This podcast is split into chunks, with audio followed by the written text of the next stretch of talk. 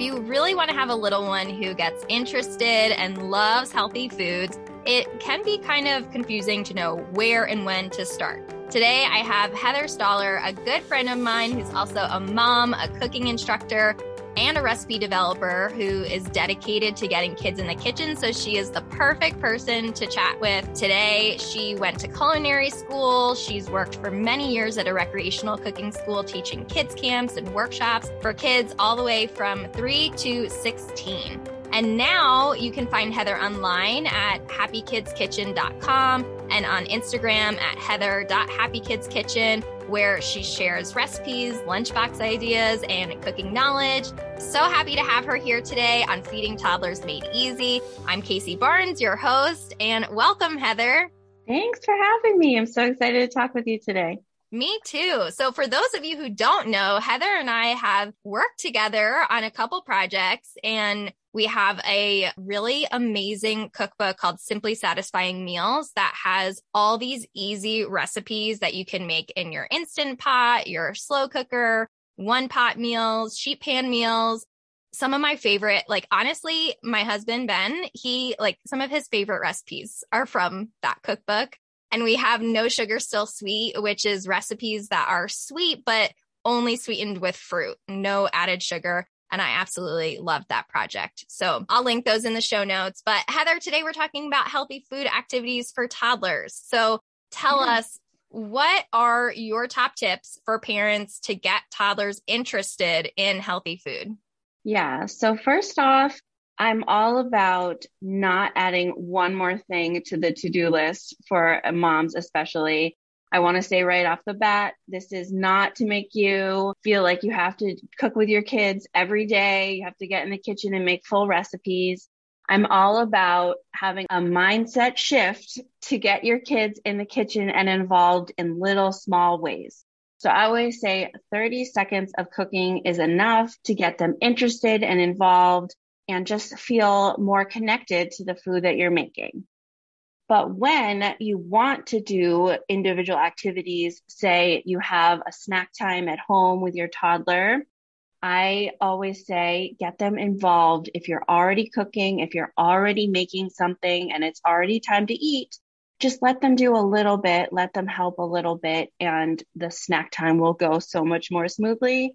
And they're more likely to eat, if not right away, these new foods, they will start learning about them, touching them, smelling them, and that exposure will help them eat them in the future, hopefully. So I have an ebook that I'd love you guys to check out. It's called Easy Snacktivities. That's what I kind of call my snack and activity hybrid. I love that.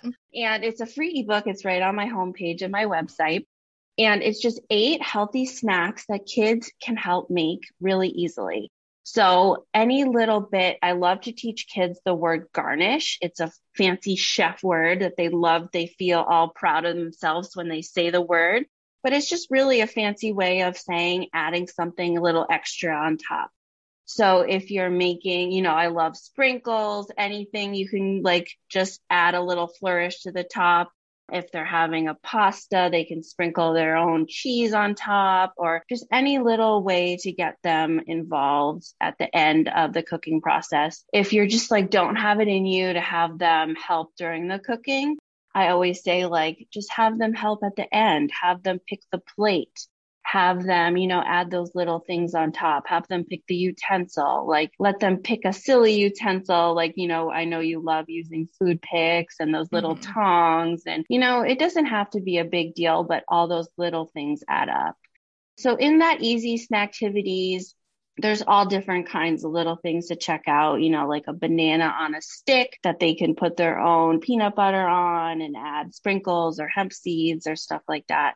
So that's a really good place to start getting your kids in the kitchen and doing those little activities together. I love that so much. We'll add a link to that free ebook in the show notes. But something that I really like that you said was that this doesn't have to be like, you don't have to be in the kitchen cooking all these meals. You don't have to have this radical shift in what you're already doing. You're probably already feeding them snacks. And this is a way yeah. that for even parents who are like, I'm not like a cook myself, this is something they could do. Or if they are somebody who's really into it, they can make it super extra fun, like get out more different ingredients to try or different mm-hmm. types of toppers and things for like that banana one that you're talking about. So um, yeah. I love that. Yeah, it's important to start small and really assess like how much you're willing and able to do at the moment. Like we have so much on our plates already. Like don't give yourself all that extra work but you can kind of adjust it each day to see when you're feeling up to it and when you're not. So, yeah. yeah. And the garnish thing, I'm totally taking that. That sounds yeah. like such a fun little, like it's just a word, but it's so much fun. Yeah, yeah. I love teaching kids, even like as young as, you know, three, like words like garnish or mise en place is a great word. It's just what they use in French kitchens or in culinary school to say you're getting all your ingredients ready.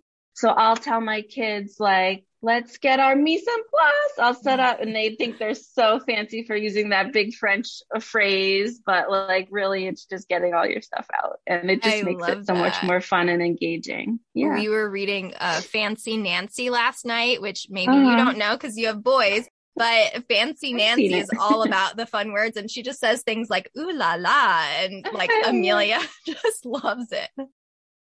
Yeah, exactly. It's just those little things that make kids kind of more engaged and excited. Yes, I didn't learn mise en place until I was when, when my brother was in culinary school mm-hmm. and he keeps saying this thing. I feel like I should know what this means.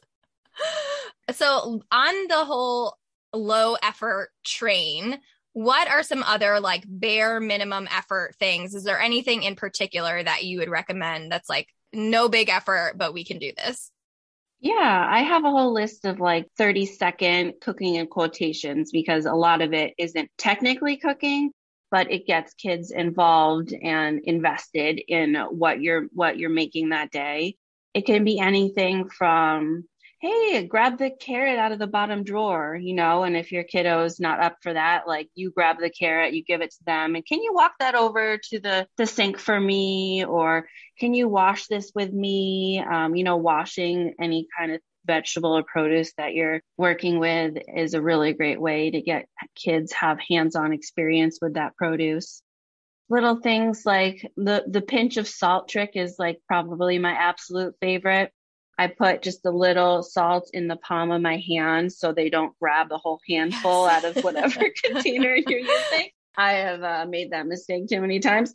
Same. So now I put it in the palm of my hand and say, get your pinchers out. And they love showing me their pinchers. I do that in like the kids cooking classes and they take a little pinch and like sprinkle it over. And I say like, it's raining salt, you know, and they just sprinkle it all over. And then we a little experiment we do is I'll take a piece of like food or whatever and they do a pinch of salt and I say, do it really close to the food and they pinch it. And I see like, see, it only got in that one spot and we want all the food to taste good. So that's why we hold it up high and we sprinkle it all over. So that's a really fun experiment to show kids how to season food. Want to give a big thank you to today's sponsor, one of my all time favorite snack brands for kids and toddlers specifically. It's Skout Organic. Their perfectly sized snack bars are crafted from plant based ingredients, so simple you can count them on your fingers. No artificial stuff and no gluten, dairy, or soy either, so they can fit in almost everyone's diet. My family specifically loves the French toast flavor the apple pie, and the seasonal chocolate brownie flavor is to die for. I really hope that one is still available when you're hearing this and you head to their website at skoutorganic.com. That's S K O U T organic.com. Skout offers a build your own box option where you can pick and choose the exact flavors and quantities that you'd like for your family. Use the code Kacie, K A C I E, at checkout for 20% off your order at skoutorganic.com. I know you're just going to absolutely love them the way that we do. So, yeah, this pinch of salt, even just smelling something you're working with, you have you're adding cinnamon to muffins, say, put this under your nose. What does it remind you of? Just to start those connections to the food you're cooking. So smelling stuff, washing things, stirring something, adding a dumping one ingredient into the pot, all those types of things. I love that. And I think when they're really young, even just naming what you're working mm, with to say, yeah. this is a carrot, this is a parsnip, this is a turnip, that exactly. can go a long way of laying the foundation. Exactly, because I've been in preschool classrooms where I hold up some foods and kids don't know what it is. And it's so important for their education and for them to eat it because the more they're familiar with the food, the more likely they are to eat it. And I know you talk about that all the time. But yeah, I have a I have an Instagram post about pre-cooking for babies.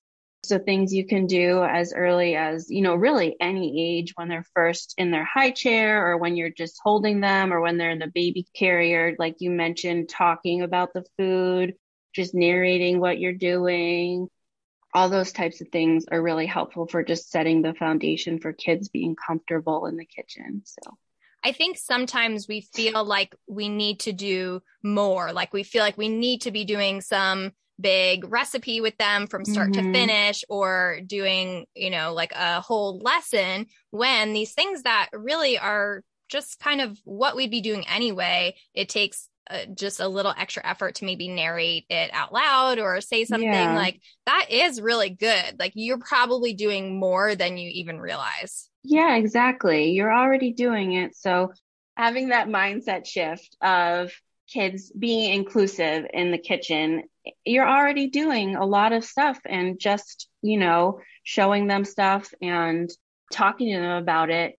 Even having your kids play in the kitchen, you know, obviously safely out of the way, but bring the Legos to the table in the kitchen or the counter and they don't have to be doing anything, but they're there. And that even makes a difference. Yeah. I think some people grow up. A friend just said this to me the other day. She's like, I love how your kids are always in the kitchen with you because she said, I, growing up, it was kind of like, shoot, get out of the kitchen, you know, yeah. you're in the way. So mm-hmm. it, it could be for some people very different from how they were raised. Yeah, that's so true. Yeah, I've heard that a lot too. And that's why I talk about the mindset of inclusivity.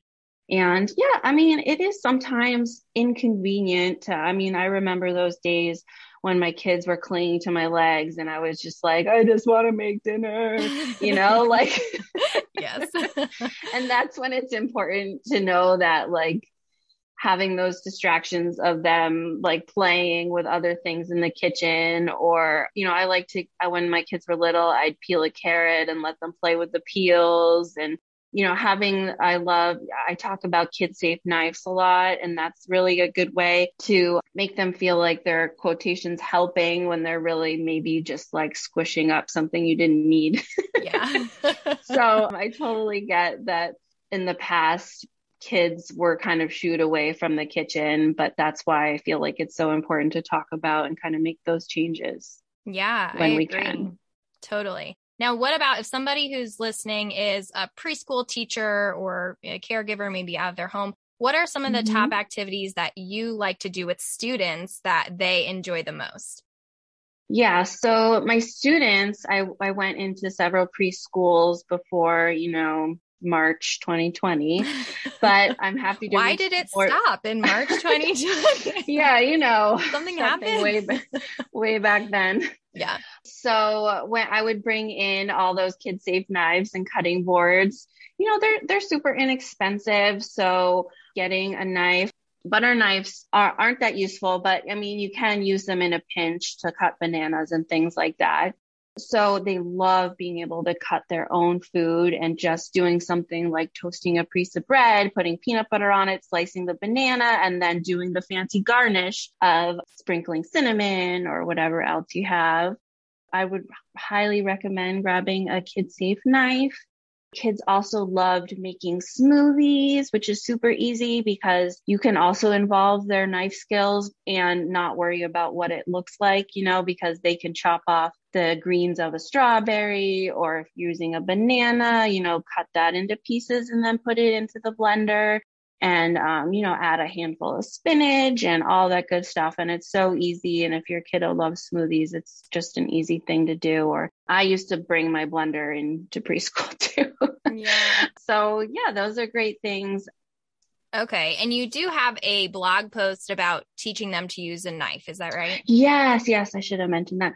Um, I have a whole blog post with knife suggestions and where to start when you're teaching kids to use a knife and just general tips. And I also have an Instagram video of um, like the best tips, how to cut food so it's easier for kids to cut through, how to teach them to saw through because like just the general just like pushing down doesn't really get you anywhere. You have to really get that back and forth motion for these mm-hmm. kid safe knives. So all those kind of tips and tricks are important to teach them. Yeah. Love that. Okay we'll link that now mm-hmm. for the parents with the little little ones babies mm-hmm. or toddlers their kid being able to actually cook may seem like a very far off skill so, what is possible in terms of them learning to actually make things on their own? Like, what age? What can they learn to make? I know your boys are a little bit older now. So, give us yeah. a glimpse of the future. That glimpse of the future. Yeah. They'll be too busy and they won't care. um, no, my nine year old just started making his own smoothies, or he likes to call them milkshakes, because he was he came up to me one time and he said, "Mom, I want to make a milkshake with my friends." And I said, "But we don't have any ice cream." And he, then he went to the iPad and Googled how to make a milkshake without ice cream. Resourceful. And he found a recipe. I was like, what? Mind blown. so he used like frozen strawberries, added a little sugar and milk and ice, and he made his own strawberry milkshake. Wow. Which I was um I was patting my secretly filming him and patting myself on the back because he's the kid that always tells me cooking's not my thing mom mm. so um, my little my littler one who's seven has always been much more interested in cooking he makes his own scrambled eggs with like my supervision and makes his own avocado toast and stuff like that. But honestly, it happens way before you think it will. And I think the most important thing to focus on is building that healthy relationship with food because before you know it, they will be able to buy their own food. I was like the over the summer, my son had some of his own money and he biked to like a corner store with his friend and came home with a pile of candy. I'm not even joking you. I was like, wait, wait, wait, wait, what? This happened already? Like, you can buy your own food? Like, what is happening?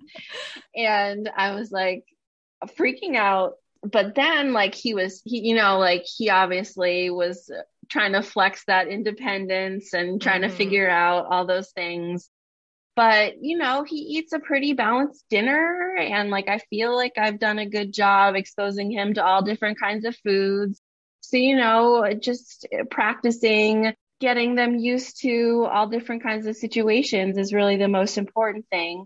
And I think cooking is the key in, in like involving them in the kitchen is really a key part of that because they are going to use those skills for the rest of their life. You know, even if they can't cook, you know, it's not about your five year old being able to make a quesadilla on his own.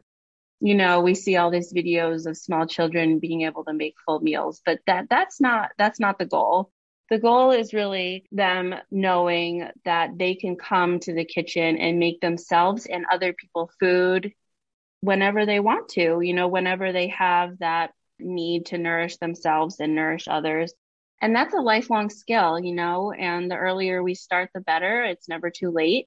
But the earlier we start, the better building that um, confidence and ability in the kitchen. So, yeah, I totally agree. It's interesting to see the difference in my two kids too, because mm-hmm. Amelia, who's younger, definitely is more interested in helping me out in the kitchen and being in there than yeah. Teddy is.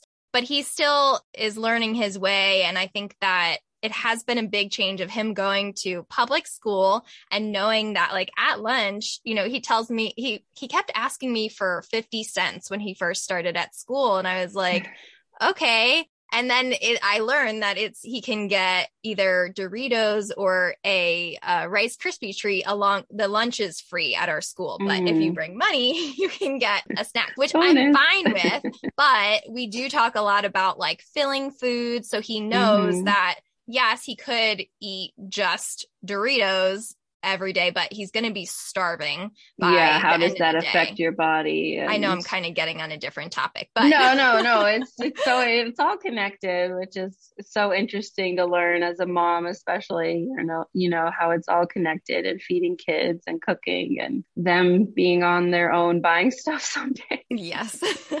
it just it the first time it happens you're like oh my god like you procured food and i was not part of the process yeah like i have no control over what you eat oh wait i never did exactly yes on that note, thank you so much, Heather, for joining us. You have so many helpful, amazing resources on your website, on your Instagram. So we're going to link everybody to that. So if you're looking for a place to get started, I love Heather's resources because, like she said throughout this episode, it doesn't have to be this big, overwhelming thing you don't need to have your three year old like cooking a whole doing their own cooking show i've seen some of those yeah. kids on who are amazing but it doesn't have yeah. to be that way so thank mm-hmm. you heather thank you